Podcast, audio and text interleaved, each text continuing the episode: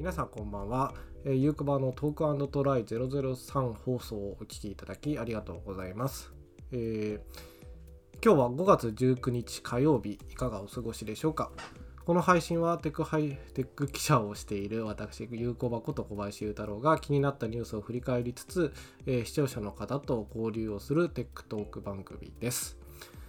えー、なお、この番組の内容発言は小林個人の意見主張ですので、所属する団体や企業へのお問い合わせはお控えいただけると幸いです。えー、ただし、ライブ収録中のペリスコープ、YouTube ライブでのコメントは大歓迎です。積極的に読ませていただきますので、どしどし、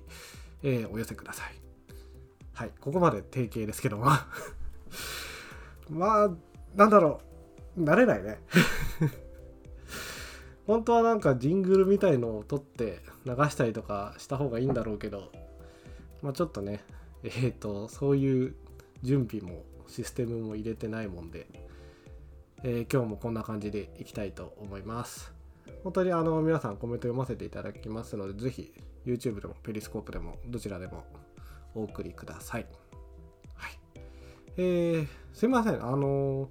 月曜日にね、毎毎回って言ってもそんなにやってないんだけどやるつもりだったんですが諸事情で火曜日にずらしました。まあ夜なんでどっかの番組とかぶってるってことはないと思うんですけどはいこんな夜分遅くに本当にありがとうございます。えーポッドキャストを始めてまあ3回目になるんですがようやく、え前回話をしていた、え各プラットフォームでの、えーポッドキャスト配信が始まりました。えー、具体的に言うと、Apple、Apple Podcast、えー、Google Podcast、えー、Spotify の Podcast。しないしない。あー、OK って言わなかったから大丈夫だと思ったんですけどね。今、スマートスピーカーが鳴ってしまった。はい。まあ、そんな感じで、えー、3つのポッドキャストプラットフォーム、外部のポッドキャストプラットフォームで聞けるようになりました。もちろん僕のブログの方でもプレイヤーあるので、えー、ブログの RSS と購読してくださっている方はあまりないと思いますが、いれば、えー、新着を見ることができます。今はもう002まで、えー、配信しているので、はい。もし気になる方がいれば、ぜひ登録してください。あの、何度か言ってますが、このバージョンと違って、このライブ収録と違って、えー、音とか入ってますのでまあ多少ちょっと聞きやすくなってるのかなという気はします。はい。えっ、ー、とこれまあ面白くて結構ブログのブログに僕は投稿してるだけなんですよね。でそのえっ、ー、とポッドキャスト専用の RSS を、え、各プラットフォームに、え提出をして承認されれば、え各プラットフォームでキャッシュが取られてまあ全部がそうかわかんないですけどえー、Spotify の場合はそうだったんですが、キャッシュを取られて、えー、それぞれで聞けるっていう感じですね。なので、えー、本当に僕がやってることはブログを書いておくだけっていう風になりました。で、まあしかも、あの、書いてる内容とか文章とかもちょっと飛ぶので、まあ、編集後期的なもの、編集とか収録か、収録後期的なものもちょこっと書いてるので、もしご興味あれば、本当にご登録お願いします。はい。えーと、それでは今日の気になる、今日というか最近の気になるニュースですけど、まあ、気になると言ったらね、まずやっぱソニーの話なんじゃないですかね。はい。ソニーがソニーグループっていう親会社みたいなのを作って、その下に傘下の、えー、子会社というか、各事業者を、えー、設置するみたいな方針に、来年でしたっけ？に体制になっていくというのが今日発表されましたけども、うん、あの通信系の人たちにとってはねイメージしやすいのは、えー、ソフトバンクグループとソフトバンク KK というか、まあ、あの通信のソフトバンクっていう関係と似てますよね。ソニーの場合は、まあ、そのソニーっていう会社は、えー、そのままエレクトロニクスの事業があ事業の会社が引き継ぐということなのでソニーっていう会社はもちろんなくなりませんが、全体を統べる会社は今までソニーって名前だったのがソニーグループになるっていうことですよね。で、合わせて、えっ、と、フィナンシャル？ソニーフィナンシャルでしたっけ？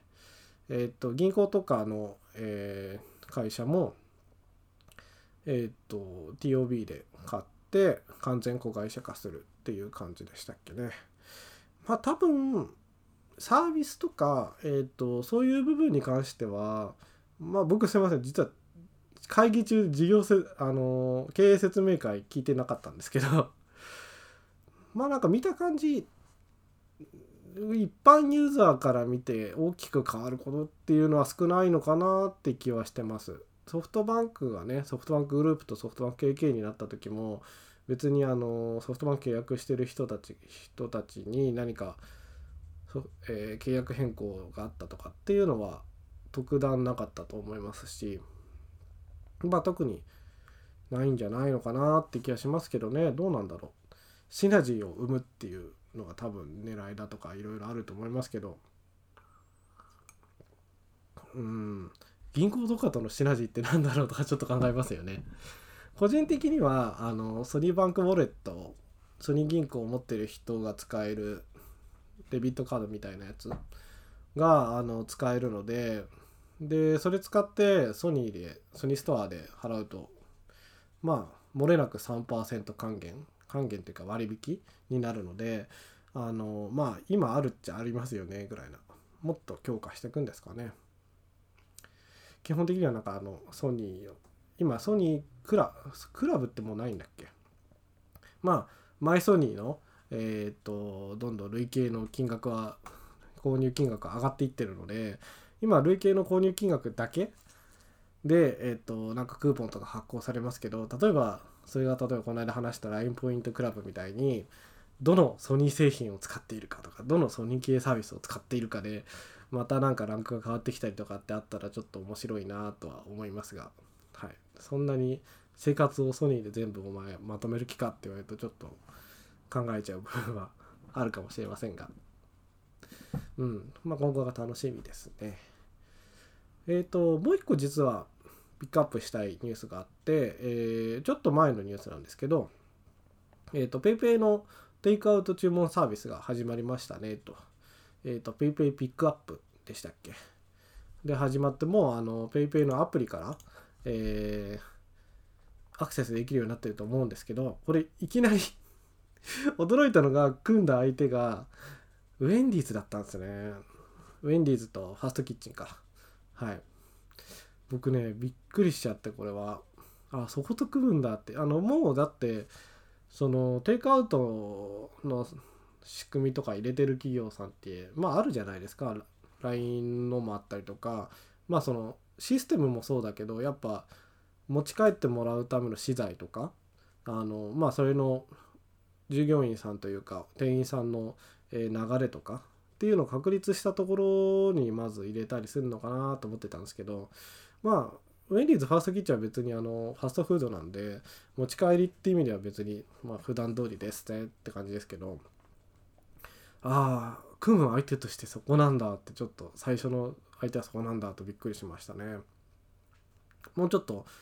まあ、僕実はウェンディーズすっごく好きなんですけど一度撤退日本からする時にあのー、なんだろう。もう最後だから食べに行こうと思って行ったぐらい。その時いつだっけ？小学生だか中学生だっけ？うん大好きなんですよ。でまあ戻ってきてくれてファーストキッチンと今は組んでやってたりすると思いますけど組んでるっていうか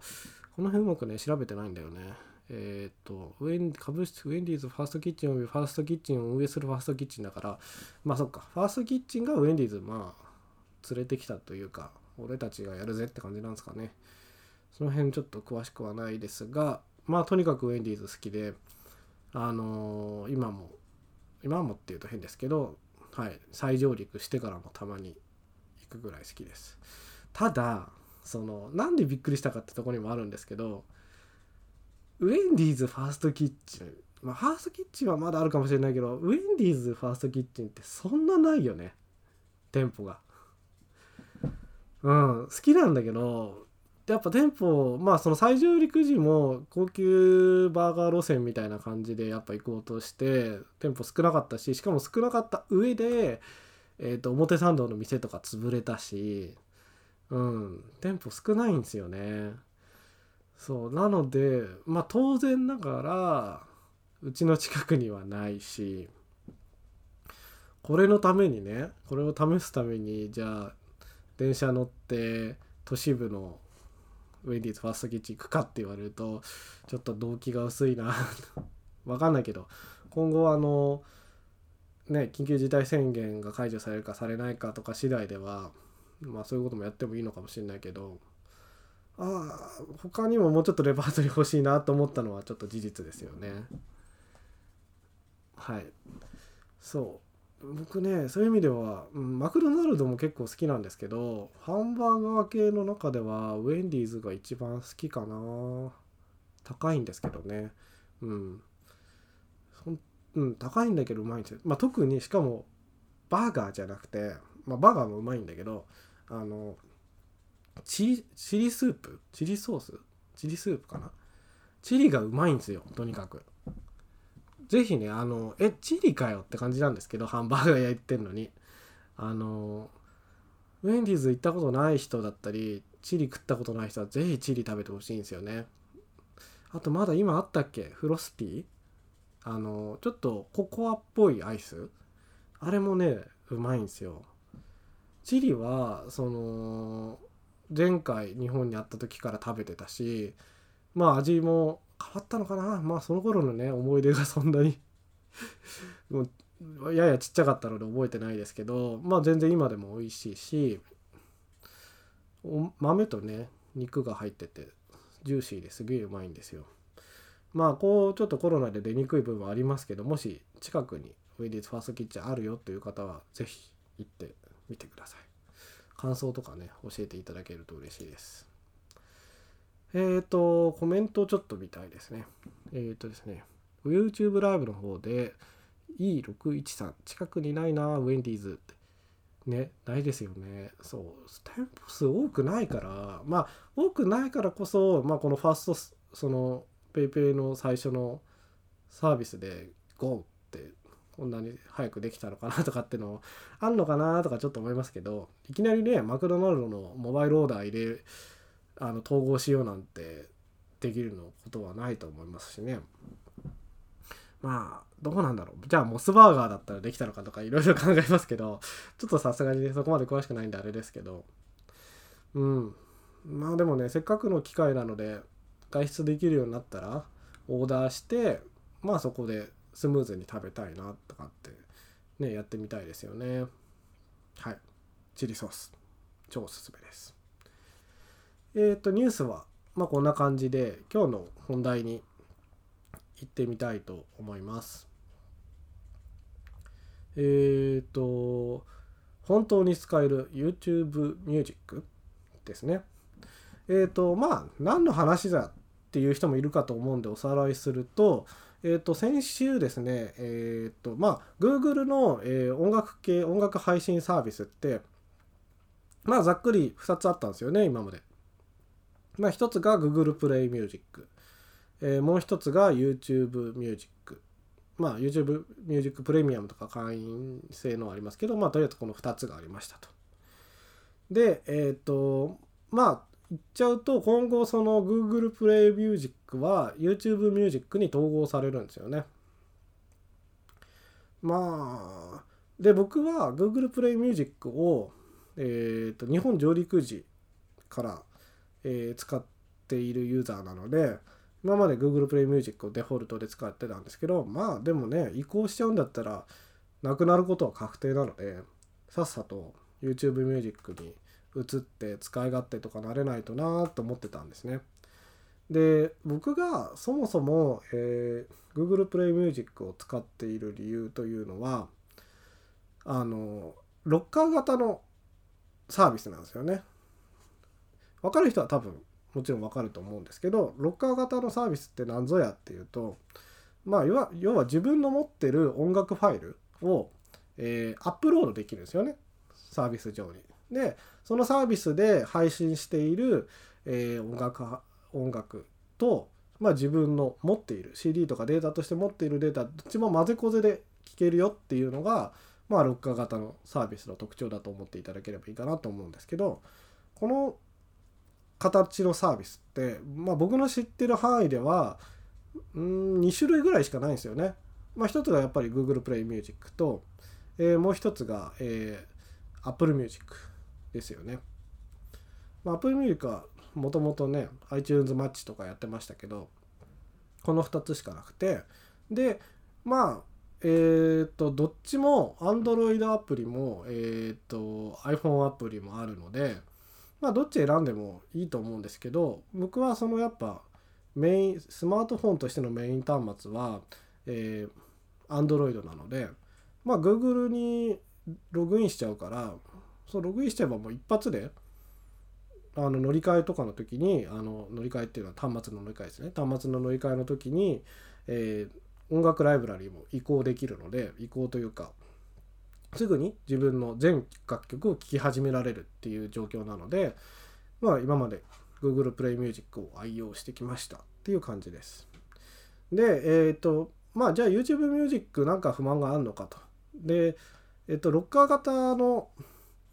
サービスであることは YouTube Music も変わりませんと。最初のローンチの時はなかったんですけど、えっ、ー、と、ちょっと前に YouTube Music も自分の持っている楽曲をアップロードできるようにもなったし、えっ、ー、と、今まで Google Play Music だと、何曲だっけ？えっ、ー、と、あ、そっか。5万曲か。Google Play Music は5万曲までアップロードできるんですけど、えー、YouTube Music に移行すると10万曲までアップロードできるようになるんですね。10万曲も持ってんのかお前って言われると多分持ってないんだけどまあまあまあ機能的な遜色はないですよっていうところが言いたいんでしょうね。でえっ、ー、とまあなんだろう他に何が違うのっていうと音楽を聴くっていう多分側面機能面だけ言えばまあそんなに変わらないのかなとプレイリストも使えるしえーと、そういうふうにロッカーも使えるしでまあそのこれはメンバー限定になりますけど、えー、YouTube ミュージックプレミアムもしくは YouTube プレミアムを登録している課金ユーザーであれば、えー、オフライン再生もできます。アプリ使ったりとか。なのでえっ、ー、とまあ普通のプレイヤーっぽく使えるんじゃないかなとは思ってはいます。そう。ただうんまあ、やっぱりユーザーインターフェースとかは違うんですよね。もともとその Google Play Music はその Google Play のブランドを冠しているのでまあなんかそういう部署で作られたんだなって音楽にちゃんとちゃんとって言ったら変ですけどえっ、ー、と音楽目当てでまたその Google Play の付属として作られたんだなって過去があるのでデザインとか、えー、そういう UIUX という面でまあ他の Google プレイ系のサービスプレイブックスとか Movie&TV とかとまあ整合性の取れていたんですけど YouTube Music ってまあやっぱり YouTube のサービスの一種なのでちょっとね癖があるんですよね。ちょっとちゃんと検証してないんですけど個人的に気になってるのは、えーと、Google プレイミュージックだとまあ僕あの PC は Mac を使ってるんですけど Mac と AirPods の組み合わせで AirPods でこう止めるっていうジェスチャーをすると,、えーと、ブラウザーで聞いてたとしても Google プレイミュージックが止まったんですよねでもこの間試したら YouTube ミュージックでは止まんなかったとか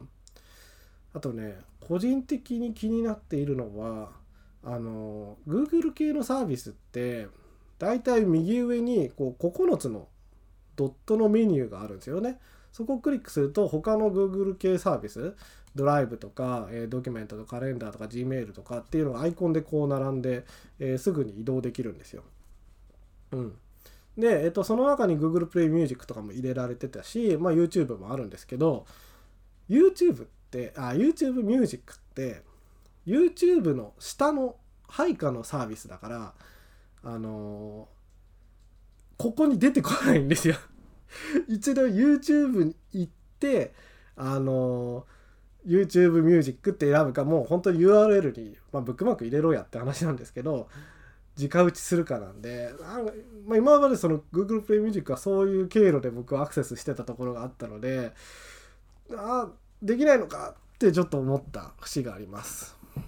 はい、まあ YouTube ってね、まあ、それこそ会社的な流れで今はねあ Google カンパニーですけどあの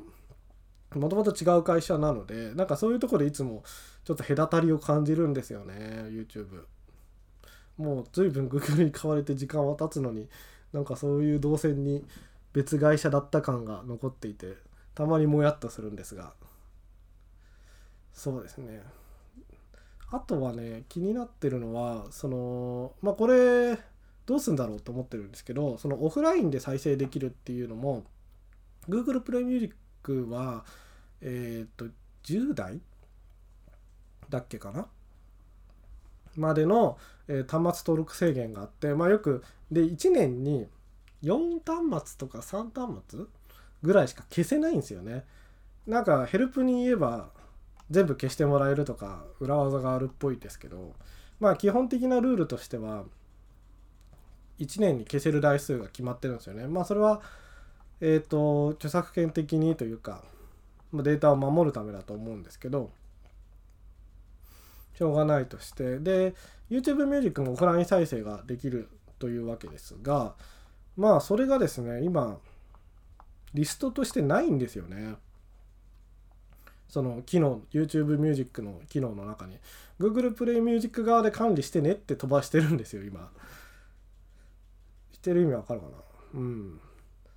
まあとにかくその YouTube ミュージック内に機器を管理する特設メニューがなくて Google プレイミュージック側にそれぶん投げてる状況なんですけどえっ、ー、とまあもし Google プレイミュージックが今後終わるのであれば YouTube ミュージック上にその機能ちゃんと持ってくるよねどこにって感じなんですよね。うん。まあちょっとなのでまだ完全にはえっ、ー、と移行できないできるのかどうなんだっていうふうに様子見をしている状況です。まあ別にあの音楽最初に言いましたけど音楽聴くぐらいだったら全然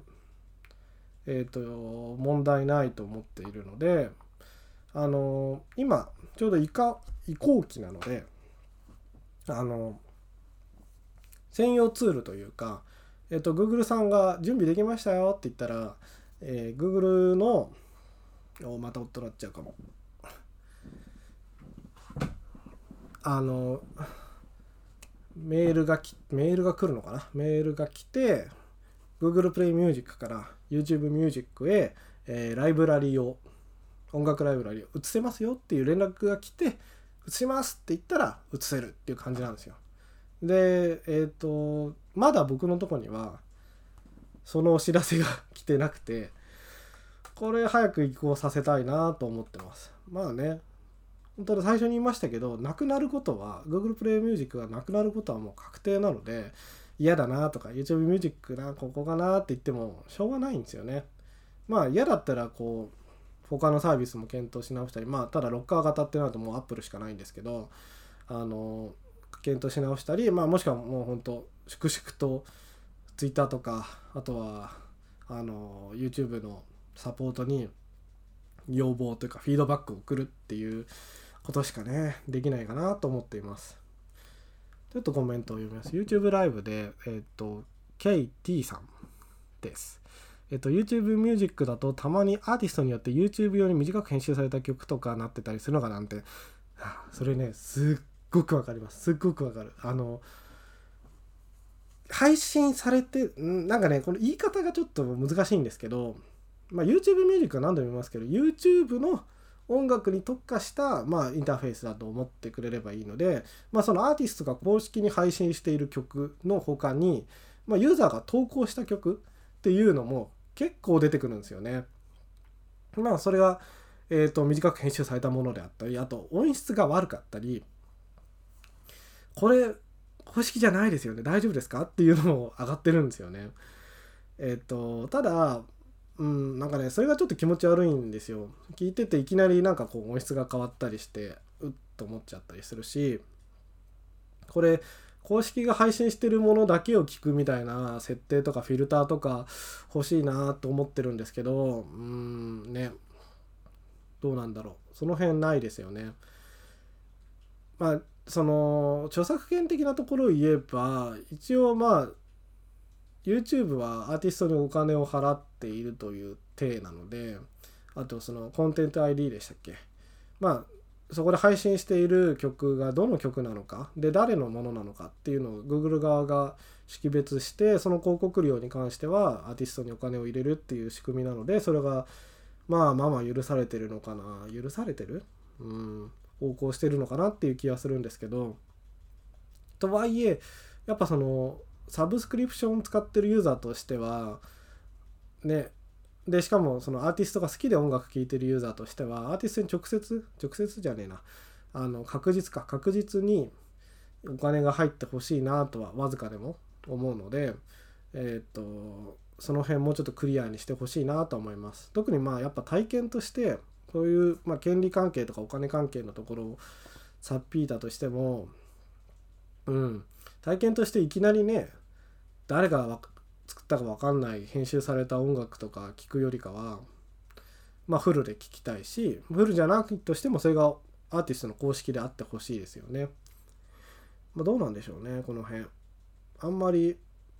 実はこの辺の Google プレイミュージックとか YouTube ミュージックを取材する機会がないのであんまり聞いたことないんですけど今回の移行の時に Google さんが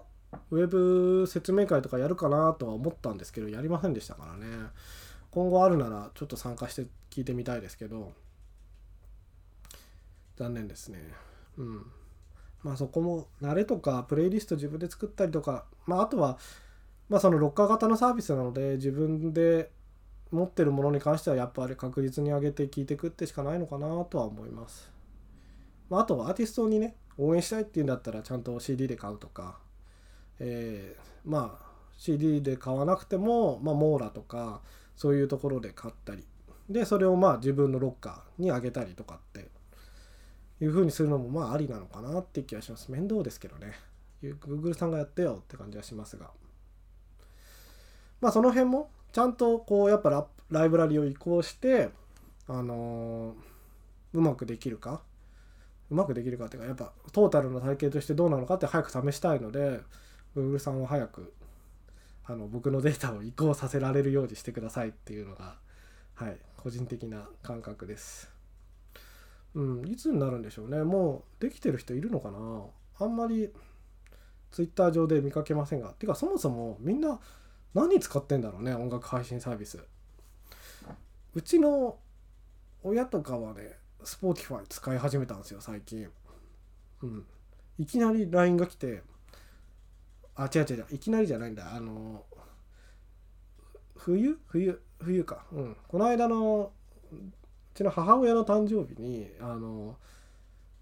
Google Nest Mini を、えー、実はプレゼントしたんですよ。まあ安いし。でまあつなげて話しかけるだけならできんだろうと思って送ったんですけどあのそしたらまあ使えるか分かんなくて買ってなかったけどプレゼントもらって嬉しいみたいなのが LINE で届いてでこの間ちょうど Spotify 登録したばっかだからつなげられるねって言ってて、スポーティファいつ登録したのあなたとか思いながら、根っからのね、あの、うちの親はやっぱ CD、やっぱ MD、そもそもまカセットから、カセット、MD、CD と来た世代なので、うん、あの、音楽は、まあ言うて MP3 になっても、こう、専用機器で聴くみたいな人だったんですけど、Spotify 使ってるの聞いてびっくりしましたね。まあ、あの、さっきの冒頭のこのポッドキャスト配信をしてるプラットフォームの話じゃないですけど、えっ、と、ポッドキャストのライブラリがエピソードが反映されるのも、Spotify が一番早かったですからね。さっきも言ったように僕はポッドキャスト配信をブログに投稿すれば勝手に各プラットフォームが識別するだけなのでそのスピードに関しては Spotify が一番早かった。ってなるとやっぱまあ専用サービスなだけあって音楽サービスとしての完成度とか使いやすさみたいなとこは Spotify なかなかいいんだろうなと思いつつまだ使ったことないですねロッカーサービスじゃないんで最初の頃はね Google プレイミュージックが始まった頃とかはやっぱりまだあと Apple Music か。あのー、なんだろう。全然その頃はまだ配信してないねアーティストとかあの楽曲多かったですからね。特に僕 j p o p とか好きなんですけど全然好きなアーティストが配信されてなくてすごい悲しかったので、まあ、だからこそロッカーじゃないとダメだと思ってたんですよね。でももうその、まあ、僕の好きなアーティストも結構もう各プラットフォームで配信してるしやっぱりこのコロナの話でまあ皆さん実店舗コロナだけじゃないですよね。ここ最近ですよね。まあ解禁みたいな。サザンとかさ。あのちょっと前にちょっと前でもないか。まあでも半年以内ぐらいにね全プラットフォームで配信しますとかって出してたじゃないですか。で最近もこれを機にっていう形で入れる人たち多いなと思ってて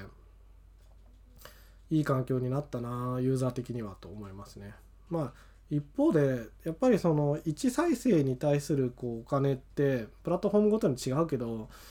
まあ大した金額ではないので